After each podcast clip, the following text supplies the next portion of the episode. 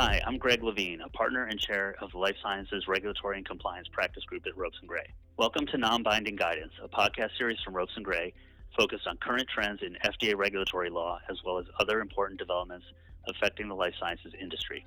I'm here today with my colleague Lincoln Tsang, a new Ropes & Gray partner based in London and head of our European life sciences practice.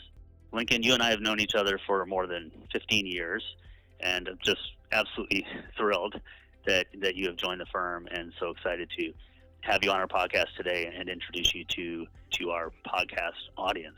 On today's podcast, we'll, we'll talk about your career path as well as your thoughts on the effects of Brexit and other developments that are happening in the UK and, and Europe. Why don't we start with you telling us a little bit about your background? Uh, thank you, Greg. It's a pleasure to, uh, to be part of uh, the the Ropes and Gray family, and uh, uh, it's good to reconnect with you and uh, work with you as as a colleague again. Um, my original training was in pharmacy, toxicology, and cancer pharmacology, focusing on new molecular targets for new anti-cancer drugs. Uh, early in my career, I worked in National Health Service in the UK. I spent uh, nearly 13 years with the UK Regulatory Authority, the Medicines and Healthcare Products Regulatory Authority, and was appointed head of biologicals and biotech with uh, the responsibility of uh, overseeing the safety, quality, and efficacy of all biological products marketed in the UK as well as at that time the European Union, such as uh, vaccines, uh, blood products, and biotech products. And I was also involved in a number of key national vaccine uh, immunization programs and uh, certain high profile public health matters, including my uh, involvement in the in the BSE inquiry uh, and vaccine and blood product safety. And uh, during my tenure with the UK agency, I, I was appointed by the UK government uh, to serve as an advisor uh, to the European Medicines Agency, the European Commission, uh, the European Council, the Council of Europe, and uh, the World Health Organization uh, in a, a, number of legislative and public policy matters. I worked briefly on secondment to the government legal services uh, involved in legislative drafting, policy, and litigation. And um, I spent nearly 18 years, over, over 18 years, in fact, uh, with another international law firm based in London, where I practice as a partner for um, specializing in matters concerning regulatory compliance, enforcement, and litigation, as well as market access.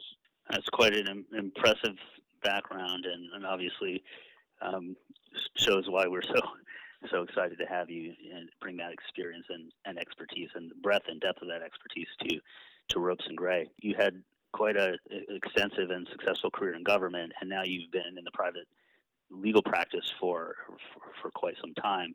How, how would you say your background, both in government and working in a private law firm, how, how does that inform the way you practice?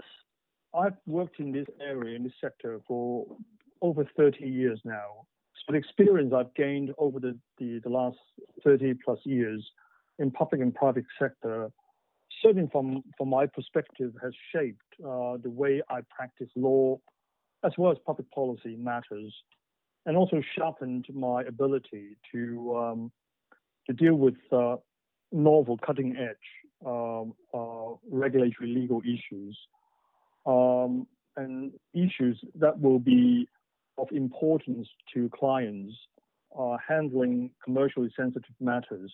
Uh, those issues include how, the way we manage crisis and manage risks uh, relating to regulatory compliance, the way we strategize uh, regulatory approval process, and how we're going to craft, for example, the terms of the conditions of use in, in Europe. Uh, there's a document called Summary of Product Characteristics that's quite an important document because uh, the conditions set out in the SMPC will have tremendous impact on the way you determine how you're going to get the market access approval downstream.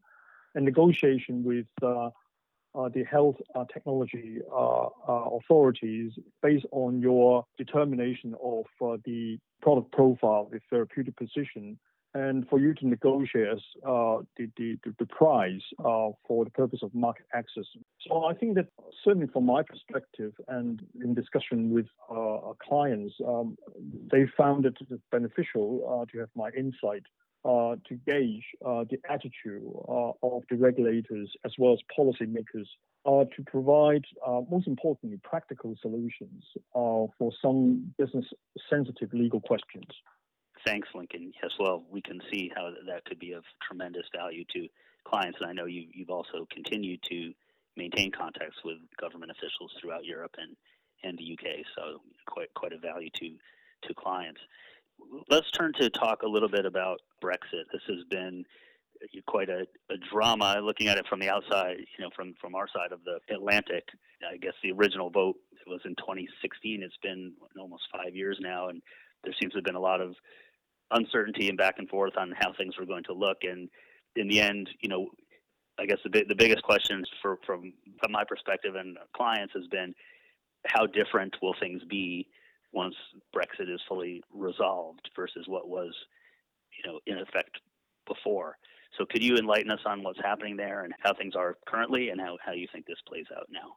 Since the uh, the referendum uh, in the UK, uh, I was heavily involved uh, in the preparation for Brexit and uh, representing industry uh, and trade associations, how to ensure business continuity, and and also at the same time I still continue to serve as an advisor to UK government as well. So I, I have my own perspective about the Brexit. I, I think that um, you, are right in, in pointing out the, the effect and the impact of Brexit. It has uh, uh, caused widespread disruption, as one may characterize that. In terms of the relationship between the UK and the EU regulatory systems, but um, hearing what uh, the UK government has done and also hearing what the MHRA, the UK authorities, has published, I think that the, the overall is that the, the, UK departure from Europe uh, will become a catalyst for change uh, uh in the UK in the way that the agency, uh, as well as the UK government, will have to deal with uh, medicines and medical devices and how they will uh, be regulated uh, under the single body of the MHRA. Obviously, the UK government and the MHRA uh, would like to focus on a smooth transition or transfer uh, to the new uh, system as the UK MHRA becomes a standalone uh, regulatory authority the tie with the European Union. At the same time, I think Brexit gives the UK uh, government and agency to take a fresher look, more fundamental uh, examination of the the, uh, the principles on which uh, medicines uh, regulation and, and also regulation of medical devices uh, will be based in the future. You might have already heard um, most recently um, the Parliament has passed uh, a new piece of legislation, uh, Medicines and Medical Devices Act. Essentially, the act will give the UK ministers and the UK government to promote innovation, uh, reflecting the policy already published uh, by the UK government to focus on life sciences sector as an important business p- pillar in the UK following the publication of the life sciences uh, uh, sector's strategy review. And one particular element that, I can glean from various uh, publications from the UK government as well as from the UK regulatory authorities, uh, including the uh, the the, uh, the health technology authorities such as NICE, greater focus is now placed on patient voice at the very heart of regulation and market access uh, whether in the area of clinical trials, uh, product development, or safety monitoring. And there is quite a, a, a big shift uh, in terms of how we regulate uh, uh, medicines and medical devices or any healthcare products in the UK. Now, obviously, that uh, with the recent event of COVID pandemic, the impact of COVID-19 cannot be underestimated. in terms of how the UK will have to um, initiate a, a regulatory transformation to make risk proportionate scientific judgments uh, in the context of COVID 19, particularly in relation to uh, how they can respond uh, uh more positively in relation to uh, new therapeutics, new diagnostics, for them to be introduced into um, the national health system. And I think that the MHRA should be praised for what they have done um, in a very positive and responsive manner to initiate essentially a rolling uh, um, uh, regulatory review to allow actually the first vaccines to be introduced uh, in the UK. Um, the Pfizer vaccine, uh, which was in co- collaboration with the uh, BioNTech uh, manufacturer in Germany. And if you look at the most recent uptick uh, figure from the UK, uh, we have vaccinated over 53%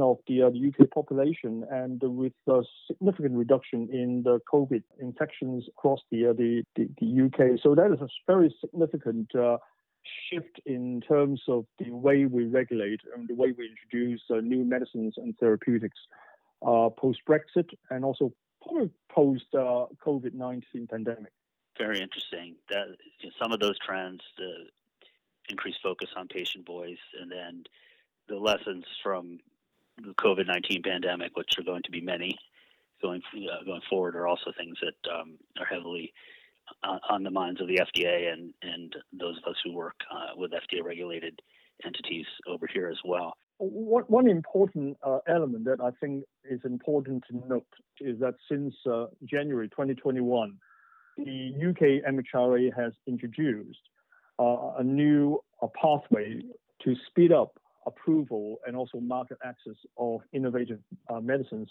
The pathway is called the Innovative Licensing and Access Pathway. Um, the pathway is actually quite interesting system for people to, to consider because uh, this is the first time that the, the, the UK regulatory authority will create a, a new process for it to work more closely in collaboration with um, uh, bodies responsible for determining uh, market access conditions, such as uh, the National Institute for uh, Clinical Care and Excellence, so-called NICE, and as well as the National Health Service, in order to ensure that uh, there is convergency in relation to how to develop a, a, a process and uh, a pathway for new innovative therapeutics to be introduced in a timely manner.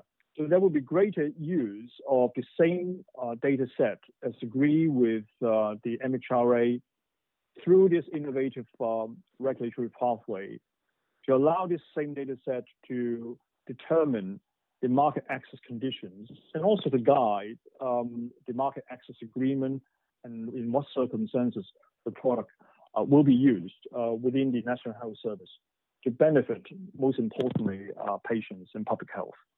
That sounds like quite an interesting program. Uh, the FDA as well has been developing a variety of programs, both in the um, drug side and as well as the devices, to try to facilitate the path to market for innovative uh, products and and also to to some extent to try to coordinate that with some of the payment and reimbursement systems. But uh, obviously a lot that regulators across the globe uh, potentially can can learn from from each other and um, you know try to bring the most innovative thinking and the things that work and figure out what works best and and try to coordinate that over time. I agree with you. I think that uh, that is a very important aspect over the last two or three decades in increasing international collaboration amongst regulatory bodies. Uh, of such as uh, the uh, creation of the International Council for, Council for Harmonization, um, um, have paved the way for a, a, a greater collaboration co- uh, coordination in many uh, public health issues, and I probably see that the, this will this trend will continue in, in, in the forthcoming years and months. And uh, I think that there's so much that we can learn from each other. So, how about uh, why don't we turn now to talk a little bit about Europe? I mean, the European Medicines Agency, in particular, already re- relocated some time some time ago, right from from the UK to to uh, the Netherlands to, to continental Europe. Um, but you know that one change aside, you know, how would you describe what's happening with the life sciences sector in Europe, its regulation, and just any new key trends that you, you think are worth highlighting? The way I would characterize it is that the life sciences uh, itself uh, has always been the focus of the uh, European legislatures, uh, policymakers such as the European Commission and the national governments uh, across all 27 member states. Since, for example, in 2002, uh, when the European Commission first developed the Green and White Paper, uh, focusing on the debate on how to make Europe an attractive place to invest insofar as the life sciences sector is concerned. And uh, all the policymakers and the European um, legislature and governments uh, have all agreed that the, the life sciences uh, should be considered the next wave of uh, knowledge economy. And um, most importantly, that the, the sector will create uh, opportunities for economic growth, um, improvement in the health outcomes, and um, at the same time, I think that um, uh, Europe is probably by comparison is probably the, the second largest regional economy for uh, for the healthcare sector, and um, we see a lot of transformational changes within the sector. Uh, globally, uh, um, medical technology, data, digital technologies are informing uh, and changing uh, the sector itself. And, and there's a growing area. And uh, digital health itself as an element, which is now the largest medtech segment. And artificial intelligence is increasingly becoming the focal point of debate uh, amongst uh, the legislatures. Uh, and the growth in AI has now increased by double digits, for example, in the UK in the last four to five years. And um, if you look at the, the way we regulate uh, uh, medicines, and uh, in Europe, over the last 10 years, the therapeutic drugs being uh, reviewed by the European Medicines Agency are largely uh, biological uh, and bio- biotech products. And increasingly, for the last five years, we see increasing uh, number of applications being filed for the so-called advanced uh, therapies, uh, including gene and cell therapies, as well as tissue engineered products, which will revolutionize the, the way we, we treat uh, our patients. Um, uh, at the same time, we are focusing a lot more on uh, personalized, individualized therapies by uh, developing more targeted therapies, uh, coupling uh, drugs or biologics with companion diagnostics. all those endeavors will change the way we manage patients. And I think Europe as a whole and the European agency will have to respond quite uh, positively to those external uh, changes um, and the external environments uh, to make the, the, the, European system a lot more regionally competitive and uh, responsive changes. And uh, I think this conversation is very timely because uh, most recently the European Commission and the European legislature published a, a roadmap which will shape the way that medicines uh, regulation will be developed in the in the next uh, five years. Most likely that there will be some uh, potential changes uh, in relation to the uh, uh, to regulatory structure to make it more agile, more responsive to innovation, and um, one particular element which has um, created some problems in terms of introducing novel therapeutics into national health system is uh, uh, disparity in the um, in the market access environment across all 27 member states. And uh, this is one area that the European Commission is very keen to uh, revisit and seeking to uh, harmonize the the, the health technology appraisal uh, process, especially in terms of the data set underpinning the, uh, the cost effectiveness assessment. So there's going to be a lot of changes within the, uh, the European system, and uh, uh, um, uh, the agency has already set uh, a number of priorities are focusing not only on better protection of public health and animal health, but also to make the, the regulatory environment uh, more agile to uh, uh to adapt to external uh, environmental changes. Yeah, it's really interesting to hear your perspective on that, the European perspective and UK. I mean, I, I, over here as well, that change is, is happening at a pace that's really uh, mind-boggling with digital health, with personalized medicine, companion diagnostics, and now companion diagnostics that themselves involve digital health and and artificial intelligence and machine learning is you know th- things that we're seeing emerging. You know the, the, regulatory systems and statutes and regulations really uh, we're not set up with with those kinds of things in mind, right? So yeah, the the the, the ability to be flexible and and adapt and even stay on top of these uh, the knowledge of, of, the technology and what's happening is is quite a challenge. Yes, you're right about the need to adapt and innovate in order to respond to those technological innovations and the public health challenges. The legislation does not always keep in pace uh, with speed of innovation and science and technology. This is a real challenge for this highly regulated sector. In addition, COVID-19 pandemic is placing enormous pressure on the global health sector's workforce, infrastructure, supply chain, and exposing social inequities in health and care. And COVID-19 is also accelerating change across the sector's ecosystem and forcing public and private health systems to adapt and innovate in a very short period. A number of basic shifts are arising from and being exacerbated by COVID. For example, um, consumers' increasing involvement in healthcare decision making, the rapid adoption of virtual health and other digital innovations, the push for interoperable data and data analytics use, and unprecedented public-private collaborations in vaccine and therapeutics development.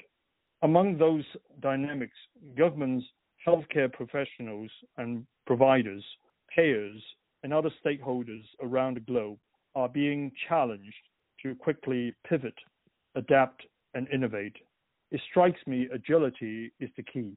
Yes, well, I could talk to you for hours, Lincoln, and I'm sure we will talk for hours, and we'll have many more opportunities to to talk about developments uh, in in the United States, in Europe, and in in Asia and China with our colleague uh, Katherine Wang, and and I look forward to this is you know having so many more uh, chances to to serve our clients. And as you know, since you've joined us only not so many weeks ago, the demand for the, the kind of cross border regulatory understanding is, is, is absolutely tremendous. So.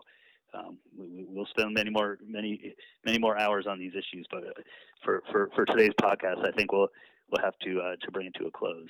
But uh, thank you so much, Lincoln, for uh, for taking the time and and um, uh, just so excited that, that you joined the firm.